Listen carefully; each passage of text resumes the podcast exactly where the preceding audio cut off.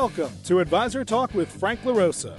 Brought to you by Elite Consulting Partners, it's the only podcast offering unfiltered guidance and direct advice for all things concerning financial advisors, RIAs, and the practitioners in the wealth management business. Learn more and subscribe today at eliteconsultingpartners.com slash podcast. And now, here's your host, Frank LaRosa. Hey, everybody, welcome to Advisor Talk with Frank LaRosa. I am your host, Frank LaRosa. Obviously, I'm your host. Um, and I'm joined once again uh, by the the owner of Extraordinary Financial Advisors, which is a, an advisor coaching company, Jon Randall. Jon, thanks for being on again. How you doing? Doing awesome, Frank. Thanks for having me back. Looking forward to part two and getting in some real action here. Yeah, this is great. So, uh, for those of you uh, that are just joining us, uh, we already recorded one uh, one episode um, called the Common Preventers of Growth. So you want to check that out um, because you have to, in order, in order for you to understand sort of the solutions to your problems, you need to identify your problems. And so we went on a previous podcast, we went through that. And now today, I asked Jon um, to talk about some of the uh, into the sort of into the weeds about um, how to then solve some of these problems for you know sort of narrowing the the gaps uh, of growth. Um, so, Jon, just for just like a two minute intro, um, in case for for the new listeners to this particular episode, uh, can you just give them a background of Extraordinary Financial Advisor Coaching Company, um, what it's all about? Yeah, I've been an advisor like many of you for most of my career. Started in the late '90s and uh, grew a practice from scratch and uh, built to the point where I needed to develop other advisors to help, where I recruited other advisors, I acquired other practices. And along the way, I got really excited about helping other financial advisors grow their businesses. And I got so into it, I sort of got out of my practice and now I'm completely out of it uh, sold the last bit of it in 2017. So um, we've grown our coaching business much like a practice and have a bunch of coaches that are ex advisors. They've they've been through you know all the growth paths, and they're also passionate about helping others grow their business and through the you know different breaking through the different glass ceilings that exist and going to the next level of this business. Well, thank you very much. So uh, again, in our in our previous episode, we identified some of the uh, common preventers of growth. Now we want to talk about solutions to overcome the gaps, right? And mm-hmm. you you sort of identified um, uh, before the call sort of three three different areas. So um, if you want to just focus on on each one of them, and then we'll just see where the conversation takes us. Yeah, yeah. I would say working with lots of practices for lots of years and, and being in your shoes for everyone that's listening, I would trace the single most important part of this business is the client experience. What is it like to be a client of your firm? If you think about a foundation of your house, the foundation of a big building like the Freedom Tower in downtown Manhattan, the foundation is really strong for a big house, for a big building. I would relate the client experience to the foundation those practices that have a strong one are able to build much higher. Those that have a weak one, it's going to crumble and the cracks are going to show at some point. So, you know, one of the biggest parts of the client experience is client contact. And every single survey in our industry of clients, every single one, the number one thing clients say is, I wish I heard from my financial advisor more often. The number one thing every time. And so a lot of practices in our industry just don't have a great service model or they think it's enough, but it's not. And unfortunately, our industry gets a pretty bad rap, right? I mean, our industry is thought of as, well, these advisors just make a lot of money. They charge people a lot, but they don't really do much. And so, uh, you know, unfortunately, that is the case for the masses. The really, really good ones have graduated from that. They're surpassed that. They're not in that club they are creating an awesome experience. And I'll tell you the one way to know if your experience is good enough. If you continually receive unsolicited referrals from your clients that your experience is so great, they just tell people about it without you doing anything, never asking, never putting on an event, never doing anything. They just come to you because the quality is so great, it creates demand. Then you know you have a great client experience. If you're not receiving those unlimited referrals coming in, which is most people in the industry, then know that there's more to go to build a stronger foundation in your client experience. That's an interesting thought, right? Because if you don't have a good client experience, how do you know how do you know how to put together a good client experience? Like how do you identify that? Because if you clearly haven't in the past. So how do uh, aside from hiring a good coach to help you identify maybe that was a sort of a softball type question. I didn't mean to I didn't mean to go that way, but but how do you know how does that advisor who who does struggle with their client experience um and now they've identified it like what are the things that they should do to start thinking about how to improve that client experience? There's got to be steps that they they go through. Absolutely. I think the first step is uh, client segmentation. So really organizing you know maybe two or three or four different segments of your clients so in most practices there's you know a small number of clients that produce most of the revenue and there's a whole lot of clients that don't I find that typical practice, the bottom half of clients produces low single digit percentages of the revenue and they don't even realize it. So I'd really, you know, this tool, client segmentation, is a great way to control the client experience because look, those bottom half of clients, they probably don't need you as much. And like we talked about last time, you should really look in the mirror and question should you even be working with this people? You're probably losing money working with the bottom half of clients. But you look at your, you know, top 10%, top 20%. Now we're talking. That's where a lot of revenue comes from. So you can't be everything to everyone, but the small number of people at the very top of your book, that's where we want to do more. So we're not doing more with everyone. We're doing more with the small people at the top of your book. What you're already doing might fit for your middle tier of clients, which is just fine but it's it's a concept of shifting your time and energy in the same percentage as your revenue so more time and energy at the top where more revenue comes from less time and energy at the bottom where not much revenue comes from so that's sort of like the pareto the pareto principle right the 80 20 yeah. rule, right and so if you're you know 80% of your revenue is coming from 20% of your clients uh, you should be focusing 80% of your your efforts on that 20% and that'll drive the 80% of your revenue, right? It, it really is. And, and so there's a, you know, self-limiting belief I hear a lot. Well, you know, I can't let go of that bottom tier. You know, they produce a certain amount of revenue. But um, you just look at the opportunity with the top. You know, you go back to some of the growth fundamentals that we'll talk about in the next uh, uh, podcast. You can do more business at the top, and oftentimes just a small number of clients doing a little bit more with you one or two clients duplicated to the top of your book, they replace like the bottom half, bottom two thirds in some cases. And it's amazing how you can produce, you know, the same or more revenue with a lot less clients and a lot less work. So controlling that, what you do with these different segments is key. Most practices kind of do the same thing for everyone.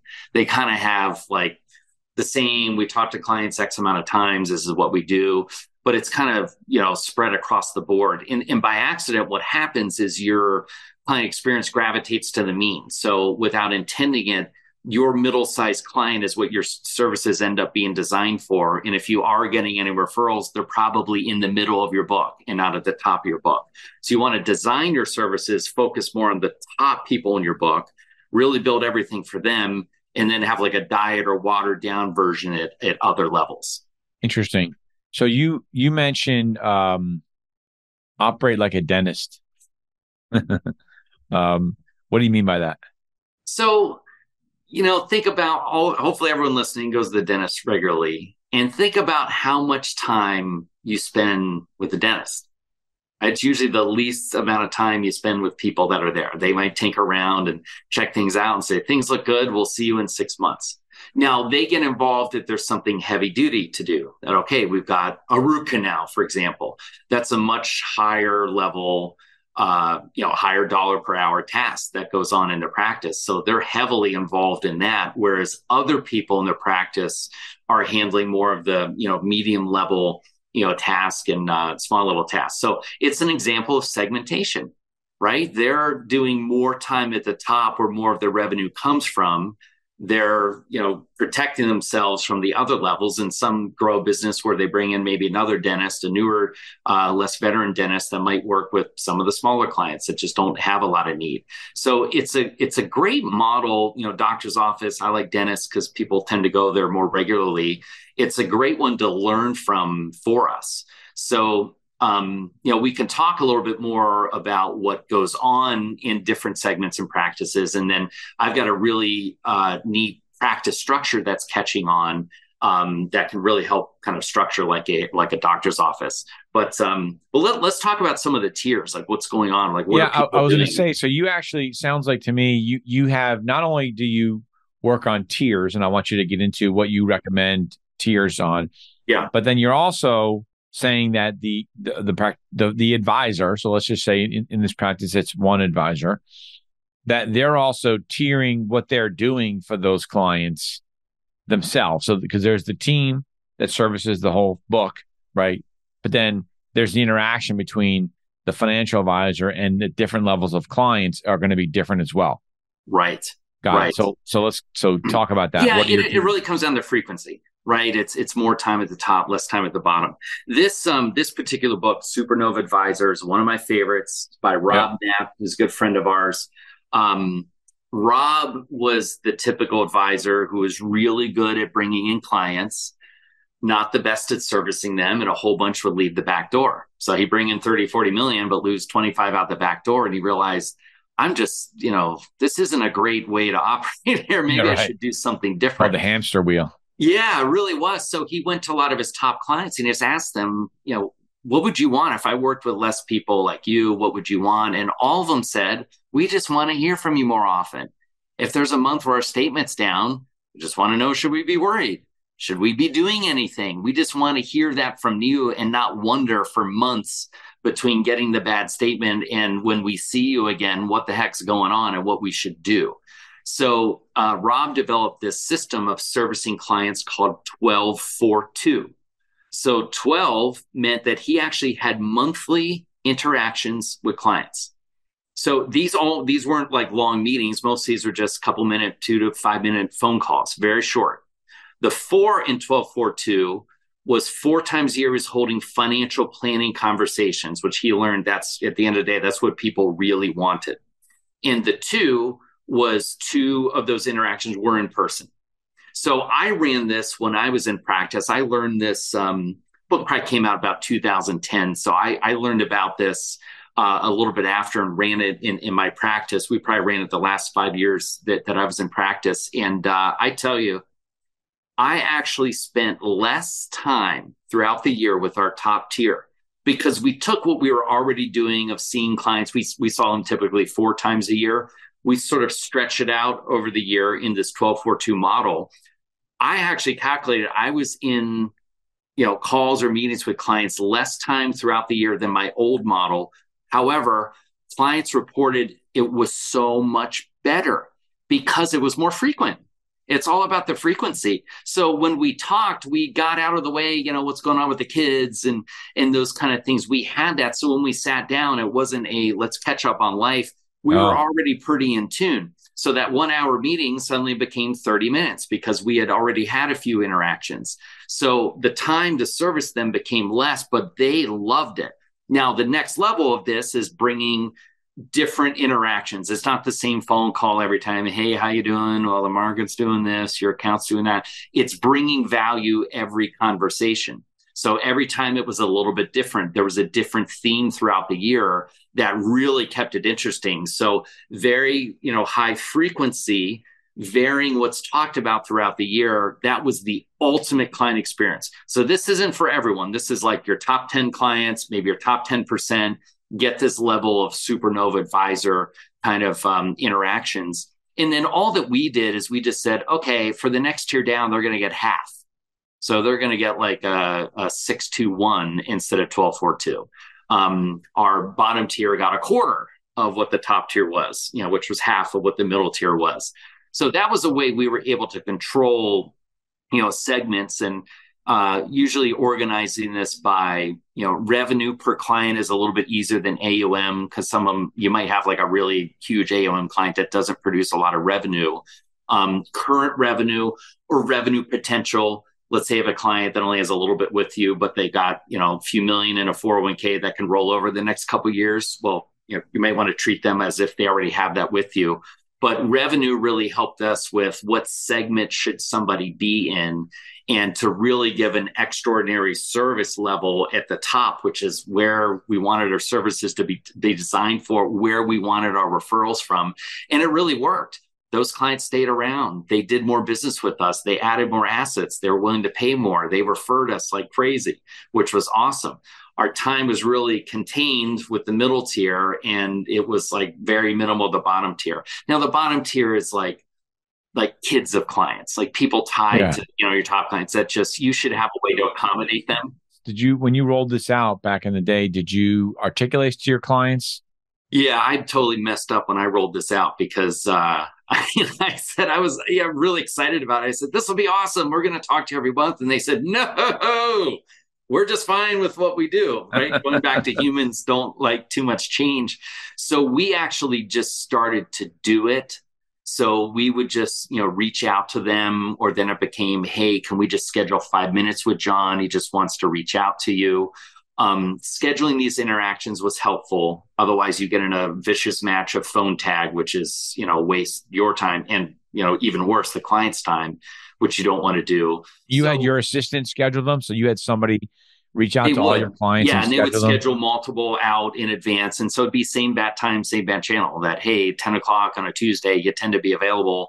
How about you know we just do the quick phone call then, and couple times a year you'll come in the office and it'll be a little bit longer. So was, a whole year um, out, or did you do six months, ninety days? It's a good question. We wanted to do as far as possible, like every year, do recurring meetings and it just varies for some clients. I got a really high net worth client said, I don't even know what I'm doing tomorrow. you know, they owned a wild business and he just didn't know. Some people were very regimented. They're like, yeah, can we schedule the next 10 years like this? This is awesome.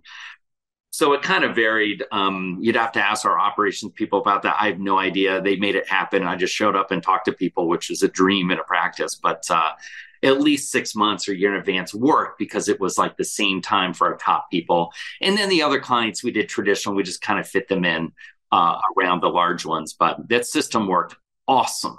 And you had your support staff um, sort of present. You knew like in the meetings, uh, so the calls are probably not. You don't really have to prepare too much for those. Um, yeah, we, exactly. There wasn't a lot of work. It was it was easier things. The prep work was more in the meetings. So um, I would say over about a six month period, we had our top clients kind of assimilated to this. And so then I asked them, "Hey, what did you think? How how did we do over the last six months servicing you?" They said, "Oh my gosh, it was awesome." We feel like we're so in touch. There's so many great things going on. And I just, hey, could, could we continue this? Does this work for you? And they loved it.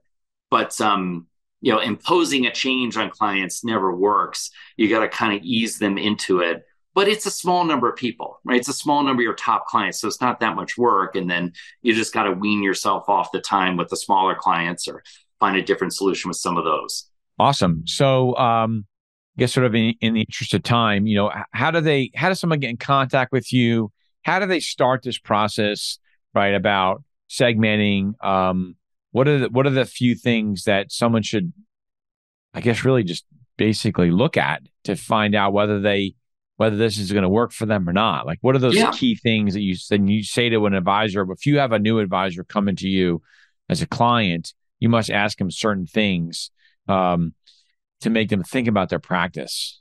Yeah, we do some assessments initially to help un- uncover some of this, but a great you know action for anybody is look at your segments you might have a report from your firm that kind of lists clients and, and revenue or you need to do a quick spreadsheet and kind of calculate that um, and really identify tiers. Um, look at you know the bottom half is probably a tier you know that next 30 to 40 percent is probably a tier then that top you know 10 to 20 percent is probably your upper tier. So just play with that find like a line in the sand number that okay my upper tier is 10 million or, or uh, uh, 10,000 in revenue plus kind of thing. My middle revenue tends to be 5,000 to 10,000. Um, that can kind of help you. So just everyone's practice is different. Everyone's booked is different, but just look there. It's a great starting point. And then we want to find ways to do more at the top, reduce time at the bottom. It's a great simple process. you know, from a structure standpoint, you know, just real quick, this diamond team structure is working awesome to implement that dentist office kind of approach where um, you basically, instead of the one on one advisor, one client approach, a diamond team is you're surrounding the client with multiple advisors. So that's where you can really have like dental hygienist or another advisor who's doing a lot of the heavy lifting with the client. You can have a newer advisor who can do easy things like a market update or something like that. Um, do you're running 1242, like some people can handle different interactions. It doesn't all have to be that advisor who's sort of on second base at the top. So they can act more like the dentist, be heavily involved with the top clients, you know, be on call for a, a root canal if there's something big, like a big rollover, a big opportunity uh, kind of happens. Great structure to do it. So yeah, all, all this, this, the stuff, you know, we help advisors with all day, every day, how to you know get their segmentation in order what they should really be doing. Um, you know it's possible a better or different practice structure might work for you. And some are big teams like you know cut and wealth they have many diamond teams working within their uh, practice they're actually able to handle a much higher volume per client so instead of like 160 client max per advisor you know a diamond team can handle like 500 high level clients so instead of that 1.5 to, you know, really million to 1.5 million sound barrier, a diamond team can handle probably three and a half million we're finding of revenue. So it's a great thing to grow into. If you have a larger practice, it's a great thing to structure, you know, possibly multiple diamond teams, you know, within your business to really create that high level of experience and you know create great capacity train other advisors all kinds of benefits to it plus it's a pretty profitable model too which is the end game, right? Ultimately, you want right. to serve serve your clients, but um, you know this is not a 501c3 business, so you want to try to generate some revenue.